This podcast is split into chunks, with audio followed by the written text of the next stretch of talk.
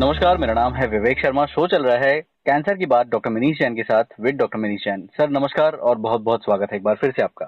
धन्यवाद विवेक। सर इस शो पे हम कई सारे एस्पेक्ट जो हैं कैंसर पेशेंट्स के, उनके केयर गिवर्स के, वो एड्रेस करते आए हैं।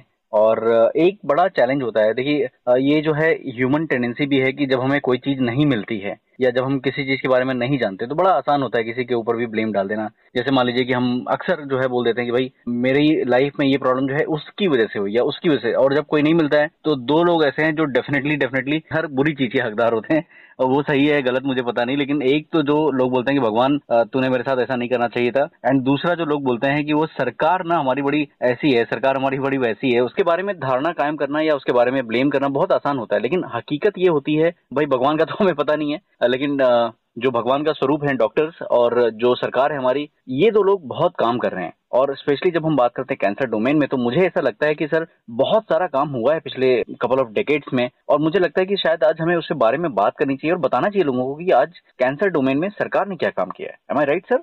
बिल्कुल, ग्रेट, बहुत जरूरी है। Absolutely, because I am sure कई बार ऐसा होता है कि मैं भी अपनी लाइफ में देखता हूँ, अभी अपनी लाइफ में आई एम श्योर आप ज्यादा देखते होंगे कि लोग आते हैं उनको पता ही नहीं होता है कि उनकी सरकार क्या स्कीम है और उनके मतलब उनको स्टेट गवर्नमेंट से क्या मदद मिल सकती है, सेंट्रल गवर्नमेंट से क्या मदद मिल सकती है, कुछ दूसरी जगहों से क्या मदद मिल सकती है, उनको खुद को पता नहीं होता है। ऐसे में एक मेडिकल सोशल वर्कर या समबडी जैसे आपके इंस्टीट्यूट में भी है तो वो एक व्यक्ति जो है बहुत जरूरी होता है और वो अपना काम करते हैं। लेकिन ऐसी चार पाँच छः चीजें क्या है सर जो हर पेशेंट को समझना चाहिए एक ब्रॉडर एस्पेक्ट में कि उनको क्या चीजें मुहैया कराई जाती हैं सरकार से और कैसे उसको अप्रोच करना चाहिए? अगर मान लीजिए कि कुछ छोटे सेंटर हैं जो लोग हमें सुन पा रहे हैं, वहां पे अगर कोई मेडिकल सोशल वर्कर नहीं है तो कैसे लोगों को अप्रोच करें और कैसे काम करें? देखो दो प्रकार की स्कीम चलती है कैंसर के लिए। एक तो होती है कि जो कि हमारी सेंट्रल गवर्नमेंट की स्कीम है जिसको हम आयुष्मान भारत योजना या प्रधानमंत्री P M J A Y ऐसा भी बोलते हैं, जन आरोग्य योजना। हाँ, जन आरोग्य योजना। तो ये एक वो है और एक है स्टेट गवर्नमेंट की जो कि महात्मा ज्योतिबा फुले जन आरोग्य योजना, ऐसी वो भी एक चलती है। तो इस टाइप के दो मेजर स्कीम्स है। जो आ, हमारी नेशनल स्कीम है ये नरेंद्र मोदी साहब ने लॉन्च की थी सितंबर दो हज़ार अठारह में, चार साल हो गए, और इसका बजट करीब करीब एक बिलियन डॉलर आठ हजार अट्ठासी करोड़ ऐसा ये एक्टिव स्कीम है। और ये फ्री एक्सेस देती है, जो भी लोग इसमें क्वालिफाई होते हैं करीब पचास टक्का लोग अपने देश के इसमें एक्सेस कर सकते हैं। पाँच सौ मिलियन या पचास करोड़ लोग इसके अंदर होते हैं। ये दुनिया का सबसे बड़ा हेल्थ केयर स्कीम है और इतना बड़ा बजट हमारे देश के अंदर दिया जा रहा है लोगों को। ये करीब करीब ऐसा समझ लो कि एक वरदान है हमारे देश के अंदर लोगों को, और वो करीब पांच लाख रुपए पर पर्सन खर्च करता है पर ईयर, okay. जो भी पर फैमिली। तो दस करोड़ फैमिलीज, पचास करोड़ लोग इसके अंदर इन्वॉल्व हो जाते हैं। इसमें सोशो इकोनॉमिक क्राइटेरिया है एलिजिबिलिटी का, इसमें कोई जात पात नहीं है। यदि आप गरीब हो तो आप उसमें एलिजिबल हो। इसमें ये नहीं है कि ये एक्स जाति का है वाई जाति का, ऐसा कुछ नहीं है इसमें। ये डिक्लेयर किया था पच्चीस सितंबर को पंडित दीनदयाल उपाध्याय के जन्म बर्थडे के उपलक्ष्य में, और तब से ही ये एक्टिव स्कीम है और ये काफी अच्छे से इम्प्लीमेंट हुई है। लेकिन इसमें कुछ राज्यों ने शुरुआत में आने से मना कर दिया था, जैसे कि महाराष्ट्र ने भी नहीं मना कर दिया था, उनकी खुद की एक स्कीम चल रही थी दो हज़ार बारह से महात्मा फुले, तो उनको नहीं चाहिए था कि ये सेंट्रल ले ले। लेकिन फिर बाद में धीरे धीरे करके सारे ही राज्य इसमें आए। कई सारे राज्यों ने शुरुआत में नहीं बोला था, जैसे महाराष्ट्र है, तमिलनाडु है, केरला है, या फिर तेलंगाना है, या बंगाल है, ऐसे बहुत सारे राज्य। ओडिशा ने भी पहले ज्वाइन नहीं किया था, तो ऐसे लोगों ने ज्वाइन नहीं किया था। फिर वो धीरे धीरे करके सभी लोग इसके अंदर इम्प्लीमेंट कर रहे हैं। मई दो हज़ार बीस में करीब करीब एक करोड़ लोगों को ये स्कीम का फायदा मिल चुका था, जो कि तेरह हजार चार सौ करोड़ से ज्यादा के वो फायदा पहुंच चुका था। और इसमें पूरे एंटायर नेशन के लोग इन्वॉल्व है, हर जगह के हॉस्पिटल्स इसमें ज्वाइन कर सकते हैं। और ये एक बहुत सिस्टमैटिक इंश्योरेंस स्कीम है, इसमें कुछ ऐसा पूछा नहीं जाता है। आपका जो भी है, जैसे कि आप यदि कोई बीमारी है, आपका डॉक्टर उसमें रजिस्ट्रेशन करवाते हैं, आपका आधार कार्ड, पैन कार्ड या जो भी आपका वो होगा राशन कार्ड, वो सब लिया जाता है।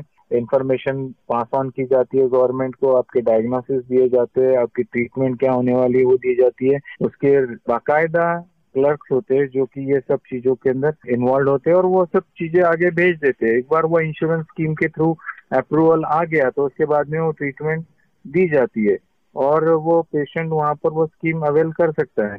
इसमें यदि कोई, जैसे कि उत्तराखंड में एक फेक केसेस हुई थी, करीब छह सौ सत्तानवे केसेस पकड़ी गई थी जिसमें एक करोड़ रुपए तक का फाइन भी किया गया था। तो यानी they are being vigilant about even trying to figure out कि कोई इसमें गलती ना करे, गड़बड़ ना करे और ये लोग लोगों तक तो सही तरीके से पहुंचे और ये सही तरीके से इम्प्लीमेंट हो, ये इसका पीछे का उद्देश्य था। इवन कोविड वगैरह के अंदर फ्री एक्सेस कोविड टेस्टिंग के लिए था इसमें। तो ये कोई ऐसा नहीं है कि इसमें कोई फैमिली साइज, एज, जेंडर ऐसा कुछ इसमें देखा नहीं जा रहा है।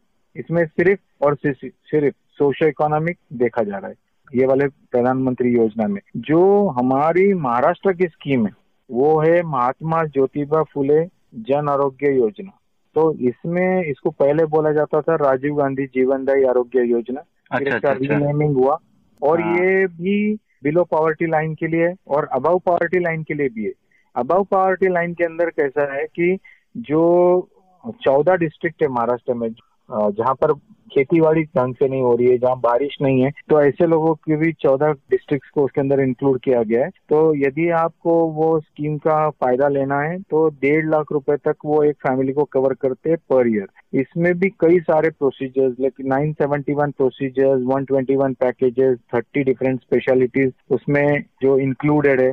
आपको सिर्फ जाना है वहाँ पर, जो भी हॉस्पिटल इसके अंदर इन्वॉल्व है, यानी जैसे कि उनकी कोशिश है कि हर सिटी में, हर डिस्ट्रिक्ट में ये ऐसा एक स्कीम हो। और कैंसर का क्या था ना, बेसिकली स्कीम लॉन्च करने का रीजन ये था कि करीब करीब छह करोड़ लोग हमारे देश में ट्रीटमेंट की वजह से बिलो पॉवर्टी लाइन चले जाते हैं, ऐसा एक स्टडी में आया था। और कैंसर में तीन गुना ज्यादा खर्चा हो जाता है।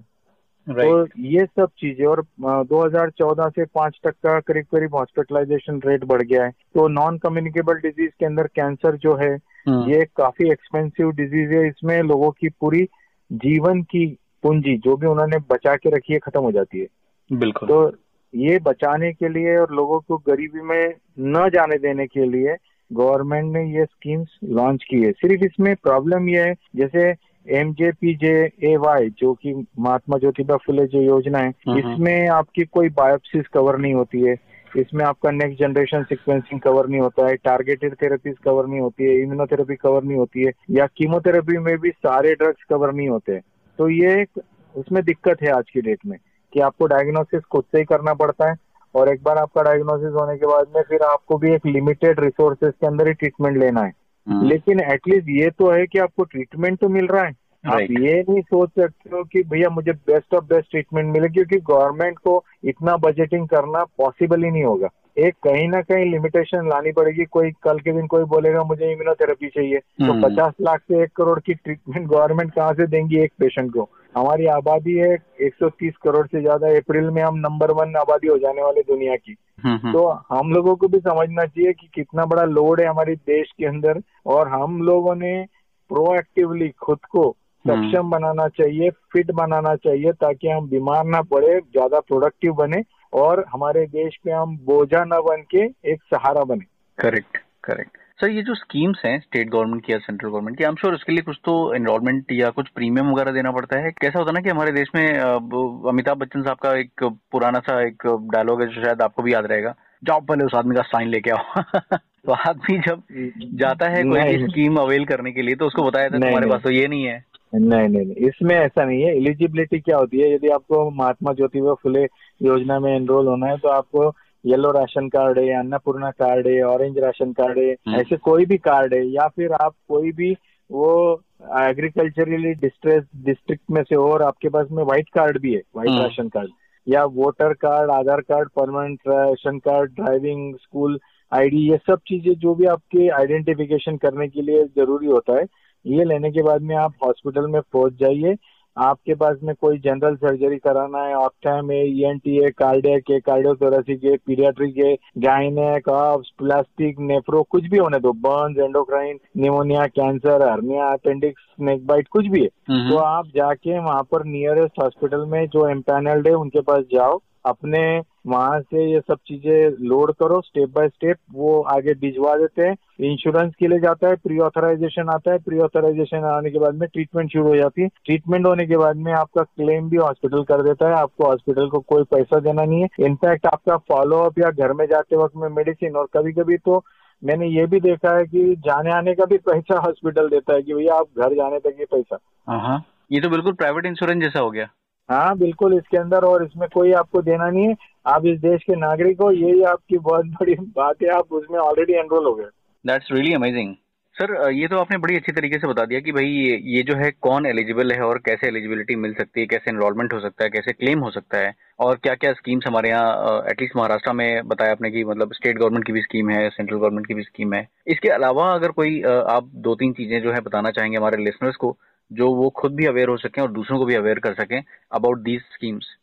देखिए इसके अंदर अलावा जो बहुत सारी स्कीम चलती है, जैसे पूना में हम लोग हैं तो हमारे पूना म्यूनिसिपल कॉर्पोरेशन की तरफ से दो लाख रुपए का शहरी गरीब योजना है, उसके अंदर यदि आप फाइनेंशियली वीक हो तो आपको वहाँ जाके दो लाख रुपए तक का अवेल कर सकते हो। इसके अलावा कई सारे ऐसी संस्थाएं हैं जैसे कि शिरडी संस्थान है या फिर सिद्धि विनायक ट्रस्ट है, ये लोग भी अपनी तरफ से हेल्प करते हैं। आप प्रधानमंत्री योजना की तरफ डायरेक्टली लिख सकते हो, महाराष्ट्र चीफ मिनिस्टर को लिख सकते हो, हेल्थ मिनिस्टर स्कीम है, उसके अंदर सौ करोड़ रुपए निकाल के गवर्नमेंट ने साइड में कर दिए थे, जिसमें कि फिक्स डिपॉजिट रख के उसमें से इंटरेस्ट में से दो लाख रुपए तक पेशेंट्स को ट्रीट करने के लिए पैसा दिया जा रहा है सत्ताईस रीजनल कैंसर इंस्टीट्यूट के अंदर। यदि आपने मेडिकल सुपरिटेंडेंट का लेटर ले लिया, उसमें आपने अपना इनकम सर्टिफिकेट, राशन कार्ड जोड़ दिया, तो आप कोई भी रीजनल कैंसर ट्रीटमेंट में दो लाख रुपए तक की ट्रीटमेंट ले सकते हो। उससे ज्यादा की ट्रीटमेंट होगी तो वो सेंट्रल बोर्ड की तरफ जाता है और वहाँ पर वो रिव्यू करते हैं कि क्या ये पेशेंट को ज्यादा देना चाहिए, तो ऐसा भी है। इसके अलावा कई सारे ऐसे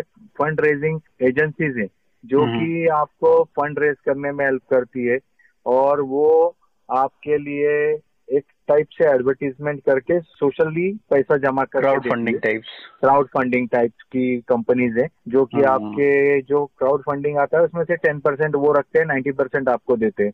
लेकिन okay. ये भी एक अच्छी चीज है कि एटलीस्ट कोई तो कर रहा है, तो आप उनके पास जाके यदि अपना प्रॉब्लम बताते हो तो वो आपको हेल्प कर रहे हैं। इसके अलावा कई सारे बीपीएल पेशेंट्स को हॉस्पिटल के चैरिटी के थ्रू ट्रीटमेंट्स मिल रही है, जो कि आप यदि बिलो पॉवर्टी लाइन हो या आपके सोशो इकोनॉमिकली वीक हो तो आप हॉस्पिटल में जाके अपने वो एनरोलमेंट करा के वहाँ पर भी ट्रीटमेंट ले सकते हो। तो ऐसी कई सारी स्कीम्स है, देखो करने वाले के लिए रास्ते बहुत है।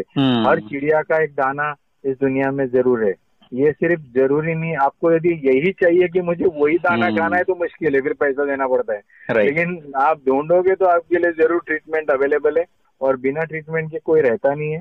आपको सिर्फ और सिर्फ ढूंढना है, थोड़ा कोशिश करनी है, और जो मिल रहा है उसमें भी थोड़ी संतुष्टि दिखानी है। अमेजिंग।